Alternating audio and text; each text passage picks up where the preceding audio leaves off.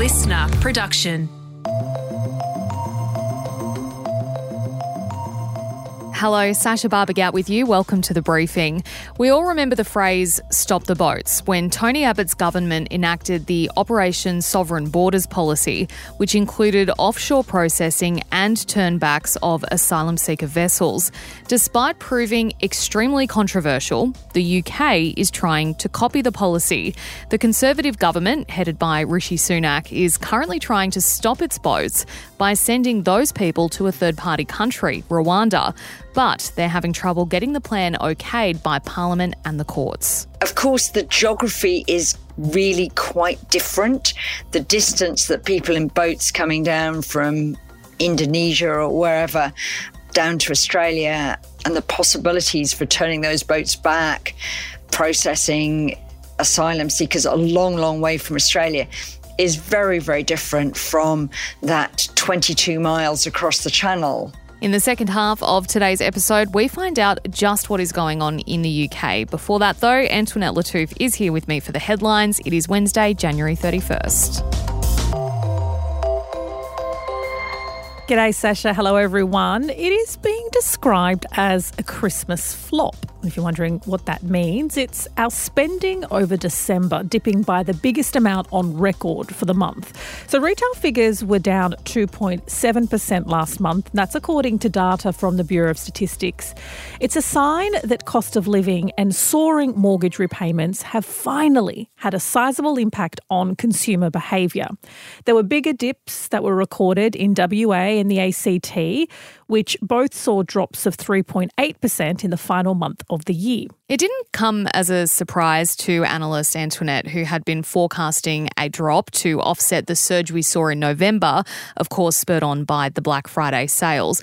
But the November gain has actually been revised down by the ABS from 2.2% to 1.6%, and that's short of the fall recorded in December. Now, of course, this all sparks talk about cash rate hikes. The RBA is meeting for the first time of the year next week, and uh, these results are putting pressure on the Reserve Bank to bring forward planned pauses to the hikes. So that's good news for mortgage holders. However, we're not expecting to see cuts until the second half of the year. And I can confirm, Sasha, that I myself was a Christmas flop because this year I spent so much less on Christmas presents. And across the whole family, we did. We decided to revise our Secret Santa numbers or just say we won't buy gifts for each other. And it's the first time ever that my family has said, you know what, it's getting really tough to buy presents for this many people. It's hard for everybody to afford it. And um, we either went without presents or gave sort of really small but meaningful presents at Christmas. Mm, and I can I can um, back that as well. My family has had the discussion where we're going to move to Kris Kringle now because we're like it is just getting too expensive. The US president says he's decided what response to take after three US soldiers were killed in an airstrike in Jordan this week. Dozens more were injured in the strike near the Syrian border, which Iran backed militants have claimed responsibility for, but Iran says it was not involved. Joe Biden has not elaborated on what exact action the US will take, but he did say this. I don't think we need a wider war in the Middle East. That's not what I'm looking for. So it is the first time American troops have been killed since the start of the Israel Hamas war on October 7, and it presents a crucial time for Biden as the November election looms and experts say he can't be seen to be looking weak on the issue, but also that any escalation in conflict in the region is also unpopular. So the continuation of the US backed attacks in Gaza are also increasingly unpopular. And sticking with Gaza, new aerial analysis shows more than half of Gaza's buildings have been destroyed since Israel launched its attack. The IDF has said it's targeting both Hamas fighters and what it calls terror infrastructure. That's when it's challenged on the scale of the damage, but questions are also raised about those claims given it includes universities, schools, hospitals, and a lot of residential areas. New Zealand is banning so called forever chemicals in makeup products. They're also known as PFAS, and they could exist in as much as 50% of our cosmetics. So, PFAS are sometimes used in nail polish, shaving cream, foundation, lipstick, mascara because they help smooth the skin. They also make products more durable and water resistant. But these chemicals don't easily break down. They can build up in our bodies, and some can be toxic at really high levels. From December 31st, 2026, the cosmetic products containing PFAS will be banned from being imported or manufactured in New Zealand. And by the end of 2027, they will no longer be able to be sold or supplied. And by 2028, all cosmetics containing PFAS must be disposed of. And here in Australia, the federal government intends to stop the import, manufacture, and use of some types of PFAS within two years. Now, if it sounds familiar mm. to any of our listeners, we did, of course, do a big investigation into this here at the briefing, and we found the chemicals in products from Natio specifically. And our investigation did cause Natio to say they would remove PFAS from their products. Uh, Uh, so that was a really great result. And if you would like to hear it, you can search PFAS, that's P F A S in our feed, or you can scroll back to December 27. And Channel 9 has apologised after an image of a female politician was altered to expose her midriff and give her bigger breasts. We already get a pretty rough deal, and things like this make it worse. And my biggest fear is that it deters women and young girls from entering public life. So that's Animal Justice MP Georgie Purcell, and it relates to an image of Georgie Purcell that was shown on Monday night's broadcast, and then Purcell herself shared it on social media the next day. And she was questioning why she was made to look different than how she appeared in the original photo. Mm, and Victorian Premier Jacinta Allan also spoke out about the use of this image, saying it did concern her. That's no way to represent any woman.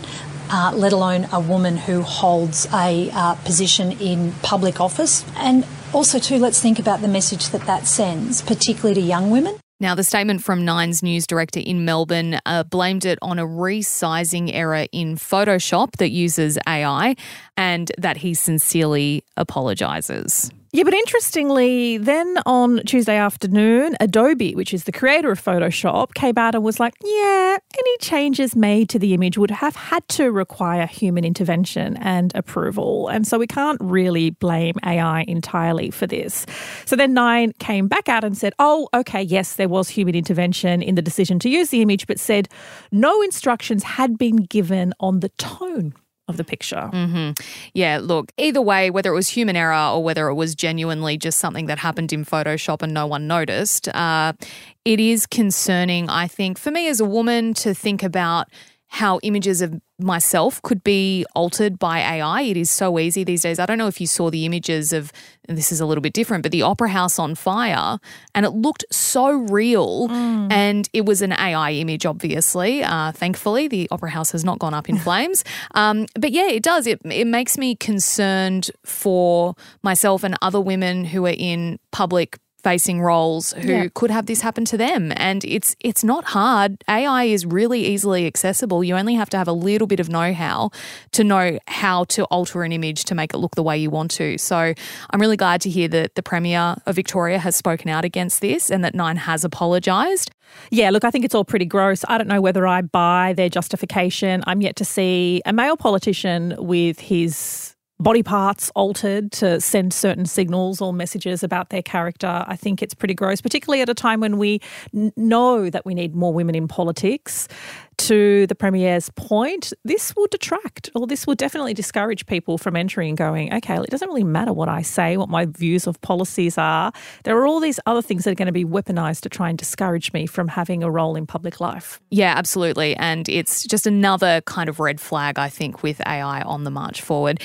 Thank you so much for joining us for the headlines today. Next up is our deep dive on the UK's Stop the Boats policy.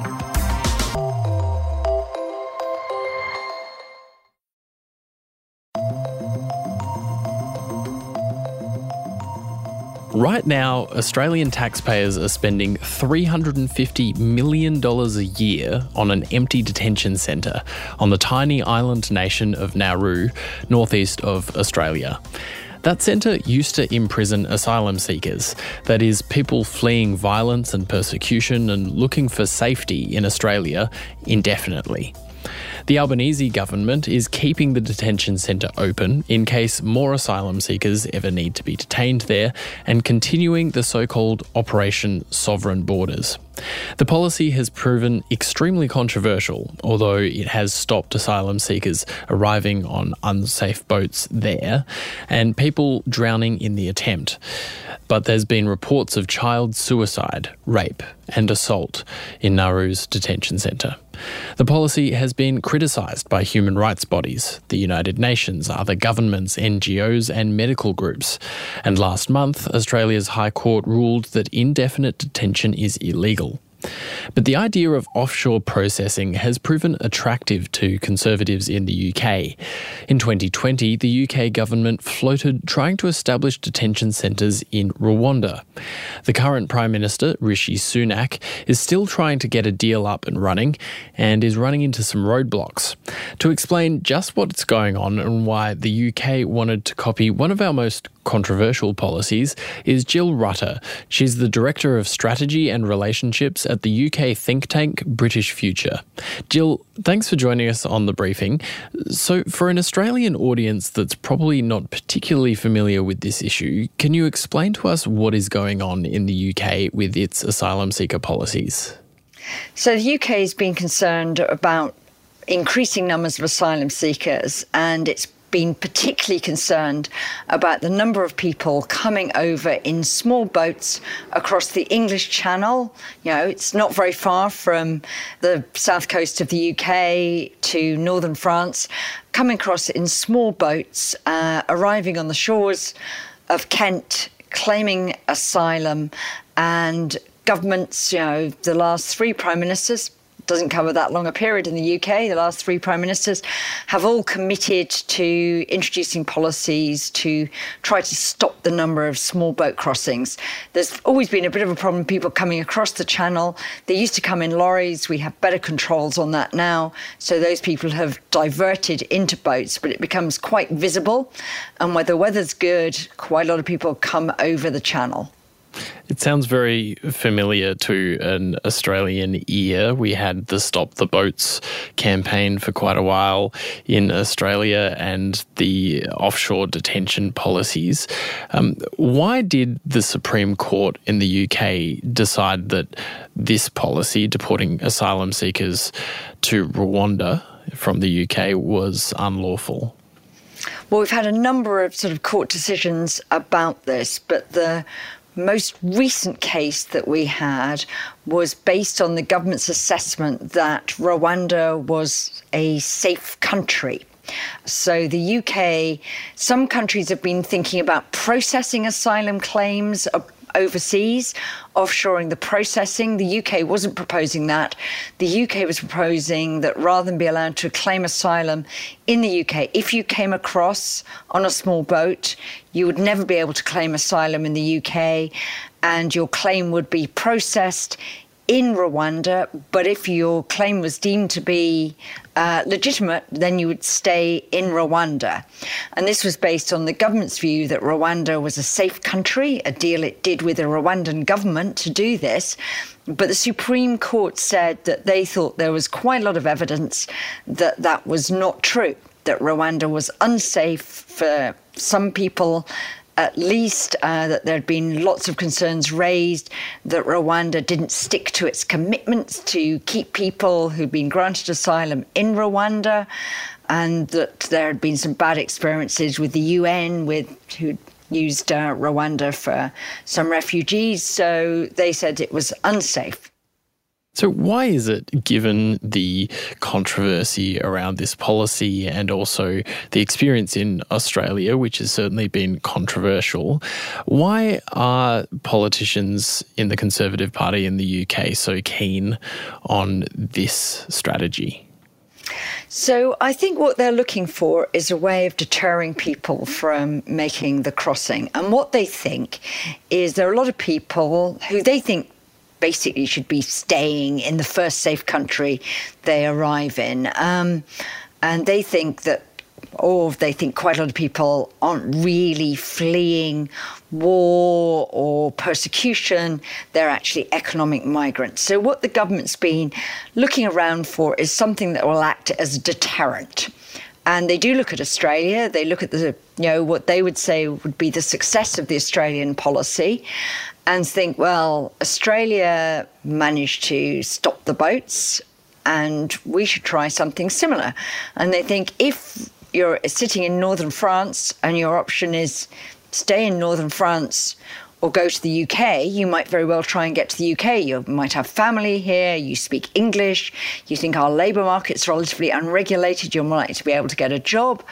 But if the alternative is you cross from northern France and you get sent to Rwanda, then that will stop you making that crossing. So you clearly aren't being deterred by the prospect of drowning in the channel. Uh, you're willing to take your risk there, and we have had some people in bad weather who have been drowned. It's a relatively dangerous crossing, but you're not deterred by that.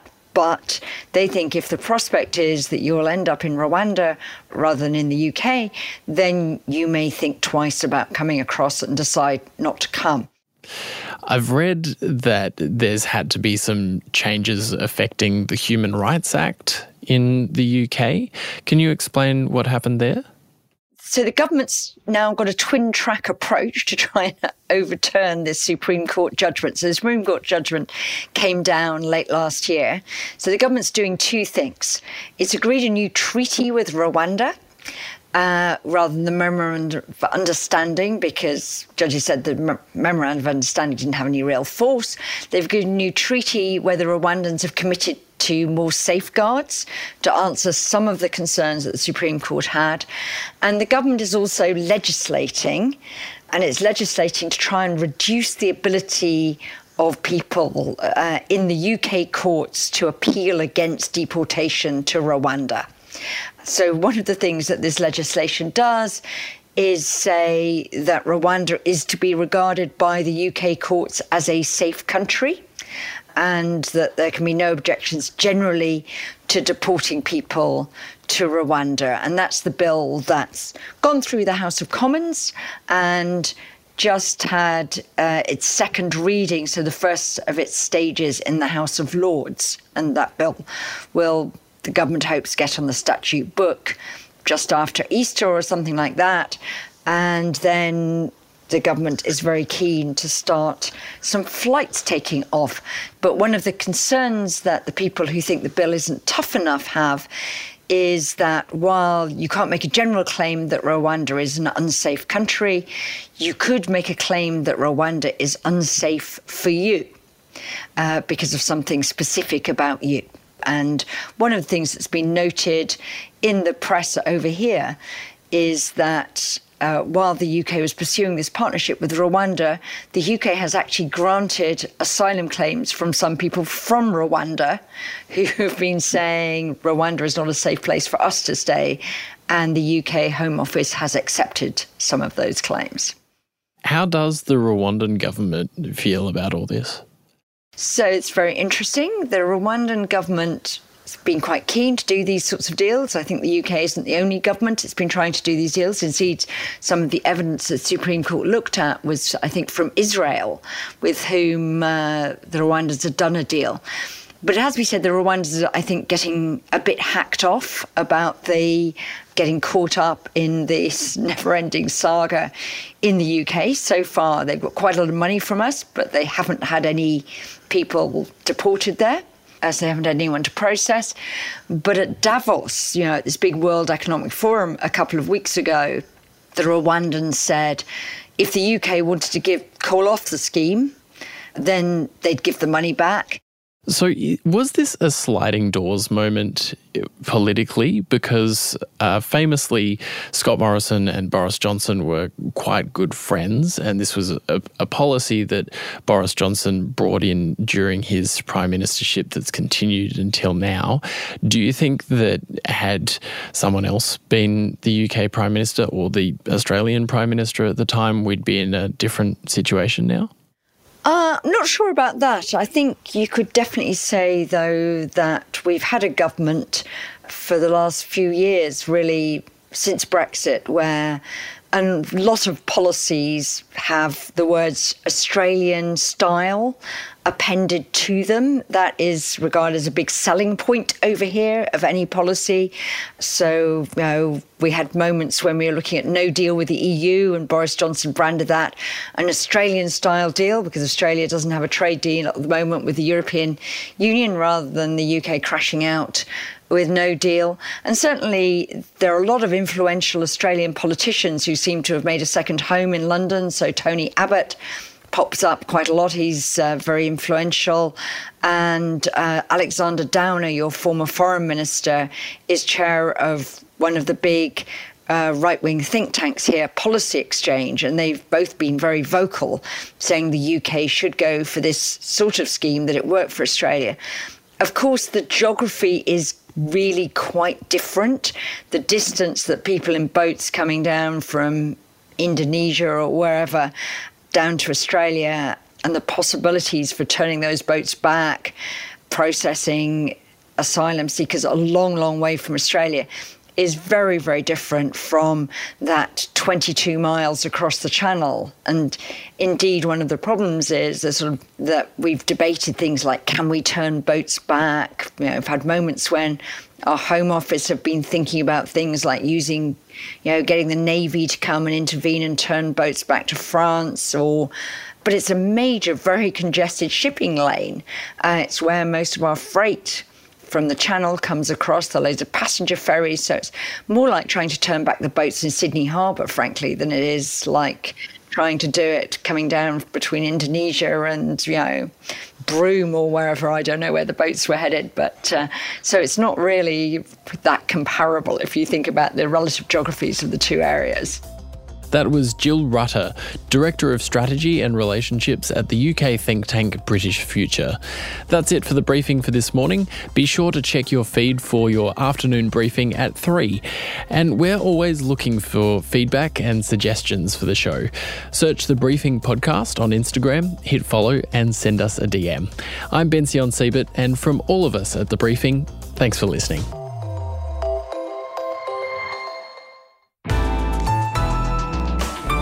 Listener.